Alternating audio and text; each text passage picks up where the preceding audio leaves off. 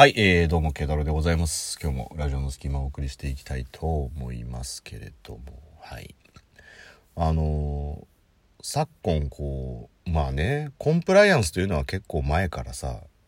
言われてるじゃないですか。コンプライアンス守りましょうとかね。まあ、法令遵守なんていう意味がありますけど。でさ、一昔前、まあ、コンプライアンスっていう言葉が出回り、世の中に出回り出した頃。出回り出した頃って、まあ、法令遵守だから法律を守りますっていう、あの、意味合いがすごい強かったからさ、なんかこう、運送業者のトラックとか、こぞって、こう、後ろに法定速度で走ってます。みたいなステッカーをつけたりするのってあったじゃん。だからあの頃のコンプライアンスって、えー我が企業は、えーコンプライアンスにのっとり、えーしっかりと法律を守って、えー勤務をしていますと。営業しています。商売をしていますっていうことを、こう掲げるっていうのが割とコンプライアンスじゃん。まあでも、よくよく考えるとさ、至極当然のことを、えー堂々と掲げてるっていうことは、今まではやってなかったのってちょっと思うよね。法律を守りますって別にさ、あえて言うことじゃないじゃん。ねえ。それをさ、なんか、堂々と言うってことは、なんかこう、法律守ってなかったんじゃないかっていうようなね。まあそんな意味合いにも取れちゃうんだけど、まあそんな感じでこう、こぞって法律を守ってますアピールっていうのをさ、してたじゃない。ただ、最近になってくると、まあちょっとその、まあコンプライアンス的な部分の表現も意味合いが変わってきてさ。まあ昔はその法律を守ります、守りましょうっていうところで、えーコンプライアンスっていうところが出てたから、まあ周りもこう法律を守りましょうっていう意識しかなかったけど、今ってちょっとワンランク上の部分を要求もされるし、えー受け手側としても、まあそういう意識でいなきゃいけないんだろうなっていう、こう意識の高さの表れというかね。だからいい例が何だろう。例えば、電車？の駅とか、そうだと思うんだけど、あのー昔はさ、駅員に暴力を振るわないでくださいとか、痴漢は犯罪です。みたいな、もう、それをやったら、まあ確かにね、もう障害なり、まあその痴漢なりでもう捕まりますよっていうところだからさ、絶対やっちゃいけないものじゃない？だからもうそれは無条件にね、やってしまったら警察沙汰になりますよっていうところで、まあその、やれ痴漢やら駅員への暴力やらっていうところに関して、えー NG っていうとこあるんですけど、最近の電車の駅の、まあそのポスターだったりとか、その、まあ諸注意の案内板みたいに書いてあるのってさ、例えば、えー降りる人を優先させてくださいとかさ、あとこう、乗るときはスマホを見ないで、こう乗りましょうとか、あと、えーリュックサック、混雑時にリュックサックは前に抱えましょうとか、まあ、あとありがちなのが、えーイヤホンだよね。イヤホンの、えーシャカシャカシャカシャカ言う音をしないようにしましょうみたいな、そういう、こう、アピールをする電車とか駅とかって多くなったと思うんですよ。でもそれって駅員の暴力とか痴漢とかと違ってさ、じゃあやったらどうにかなんのかって言ったら別に捕まりはしないじゃない。リュックを後ろに抱えてたからって別にそれ捕まるわけじゃないし。ね、降りる人を優先しないで我先に電車の中乗ったからとて別に、あの、捕まるわけじゃないじゃん。でも、やっぱりそういうモラルみたいな部分をしっかりしていきましょうねっていう意味合いがすごく強くなってきてるから、だから、その、まあ、駅員に対する暴力とかっていうことに加え、まあ、それはなくなってはいないけど、えーそういう、えー一列で入りましょうとか、二列になりましょうとか、そういう部分がすごい大きくなってきたじゃない？で、その中で、まあ、今日ちょっとね、あった話なんですけど、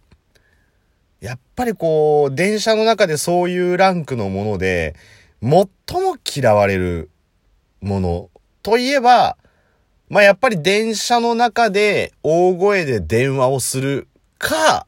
えー、満員電車の中で、えー、マックのフライドポテトを揚げて、大音量でピーロリ、ピーロリ、ピーロリのなるかの、まあ、どっちかじゃん。電車の中の迷惑行為の、もうベスト2っつったら、嘘嘘2位は見たことないし、万が一、万万が一それをやってたとしても、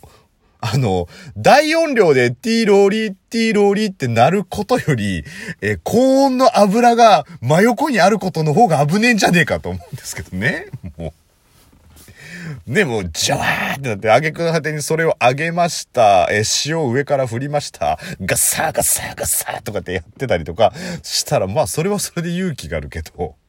まあ、そのうるさい、ね、電車の中のうるさい行為といえば、やはりこう、携帯電話で話をするパターンと、えー、Mac のピーローリピーローリですよね。じゃないですよね。まあでもその、電話はあるじゃん。で、今日、その、電車の中でね、まあ、20代の、もう、なんつうの、いかちいやつよ。色黒単発で、で、ちょっとダメージジーンズ履いてて、で、えー、あの、ボッテガかなんかのちょっとハンドバッグみたいなの持って、で、こう、携帯で電話してるっていうね。なんかちょ、ちょっとこう、薄手の、薄手のモンクレールのジャケットみたいなの、あの、厚手のダウンじゃなくてさ、薄手のジャケットみたいなの着てる。まあ、あんた、あの、今電車乗ってますけど、あの、降りたら黒塗りの、えー、クラウンマジェスターはベンツかなんか乗ってんでしょっていうような、まあ、そういういでたちの、まあなんかちょっと柄の悪い感じの人がさ、いて。で、でっかい声で、あの、電話してんのよ。で、ああ、ああ。でいつだよ。ああ、ああ、とかっていうのを話してんの。で、周りの人もチラチラ見てるわけですよ。ね、あの、そうじゃなくたってさ、こう、イヤホンの音漏れだって気になると言われてる、そしてやめましょうと言われてる中でさ、もう、もう普通にさ、あの、ちょっとこう、口元を隠すわけでもなく、普通に、ああ、ああ、って言って、なんか嫌な感じだなと思いながらね。そしたら、あの、まあ、もうすぐ駅に着きますっつって、えー、電車のスピードがこう、落ちてきた時に、まあ、そいつが、こう席を立ってさでドアの前行ったのよ。で僕もともとその駅で降りるつもりだったからあのドアの前にいたからちょうどそのあの柄の悪い兄ちゃんと並ぶ感じになったでずっとなんか「ああああ」みたいな。で「ああでどうすんだよ」で誰が行くんだよみたいな感じの話をずっとしてて。嫌だなこういうやつ。と思ってねあのまあ僕が割とその周りのことを気にしいなのかもしれないけど、あんまり人に迷惑がかかるんじゃないかと思うことをなんかやるやつってそんな好きじゃないんですよ、僕。で、ドアが開いて、ああ、もう全然もうそのままのテンションで。で、一緒に歩いてる。まあ、ね、同じ駅で降りるからさ、歩調合うから会うわけ。会うじゃん。そしたらまあ普通にでかい声で行った時に、ああ。で、結局お前、ばあば大丈夫なのかよ。ちょっと待てと。そのいでたちから聞くことが絶対ないであろうワード今出たよねっていうね。で、なんか、で、だから、いや、ばあばどうなんだよ、要するに、みたいな感じで。あの、嫌だな、この人って思ってたんだけど、なんか、一気に好きって思って、なんか、やってることはどうかわかんないけど、もう単なるおばあちゃん子だな、この子と思って。で、それを聞いてた時にさ、いつ呼び名が変わったんだろうって思ったのよ。で、呼び名が変わるものって言うと、やっぱり、ばあば。あと、いつの間にかだよ。あの、まあ、お母さんは割とよく言われるじゃん。お母さんとかママって言ってたのを、母ちゃんとかおかんになるっていうのは、まあ多分中学生から高校生ぐらいにかけてたと思うんですよ。要するにそのお母さんって言ってる自分が恥ずかしいとか、それを聞かれる友、あ、それを友達に聞かれるのが恥ずかしいみたいな。だからその母親と、その子供の関係だとやっぱそういうのがあると思うんだけどさ。兄弟でさ、ニーニーとネーネーがあるでしょ？あれはいつ頃変わるもんなんだろうね。ちっちゃい頃とかさ、あの、ニンについてって、みたいな感じでこう、ね、お子さんが何人かいるさ、お母さんとかでやりとりって普通あるじゃん。ね。で、あと子供はあの、ニーニと行く、ニーニと行く、みたいなやりとりあると思うんだけど、僕が記憶してる限り、まあ僕、もう社会人やってますしね、もう大人ですし。ただもう飲み会とかで飲んでる時に、いやーもう最近うちのネーネーがさ、って聞かないんだよね。全然。うちの姉貴がさ、つって。いや、あの、いや、この前あの、うちのニーニーが言ってたんだけどさ、とか、そういうのないんだよ。だからどっかで変わってんだよ。兄貴、姉貴に。それは、いつぐらいに変わったんだろうっていうね。ニーニとネーネから、えっと、兄貴、姉貴に変わるタイミングって、これも中学生なのかなって思うんだけど、でも中学生までだとしたらさ、本人が中学生になる頃にはもうね、あの、ニーニはさ、ニーニないしはネーネは高校生とかになってるから、もっと前なのかなとかっていうのをね、ちょっと考えたら、ちょっとあれなんだけど。で、バーバもさ、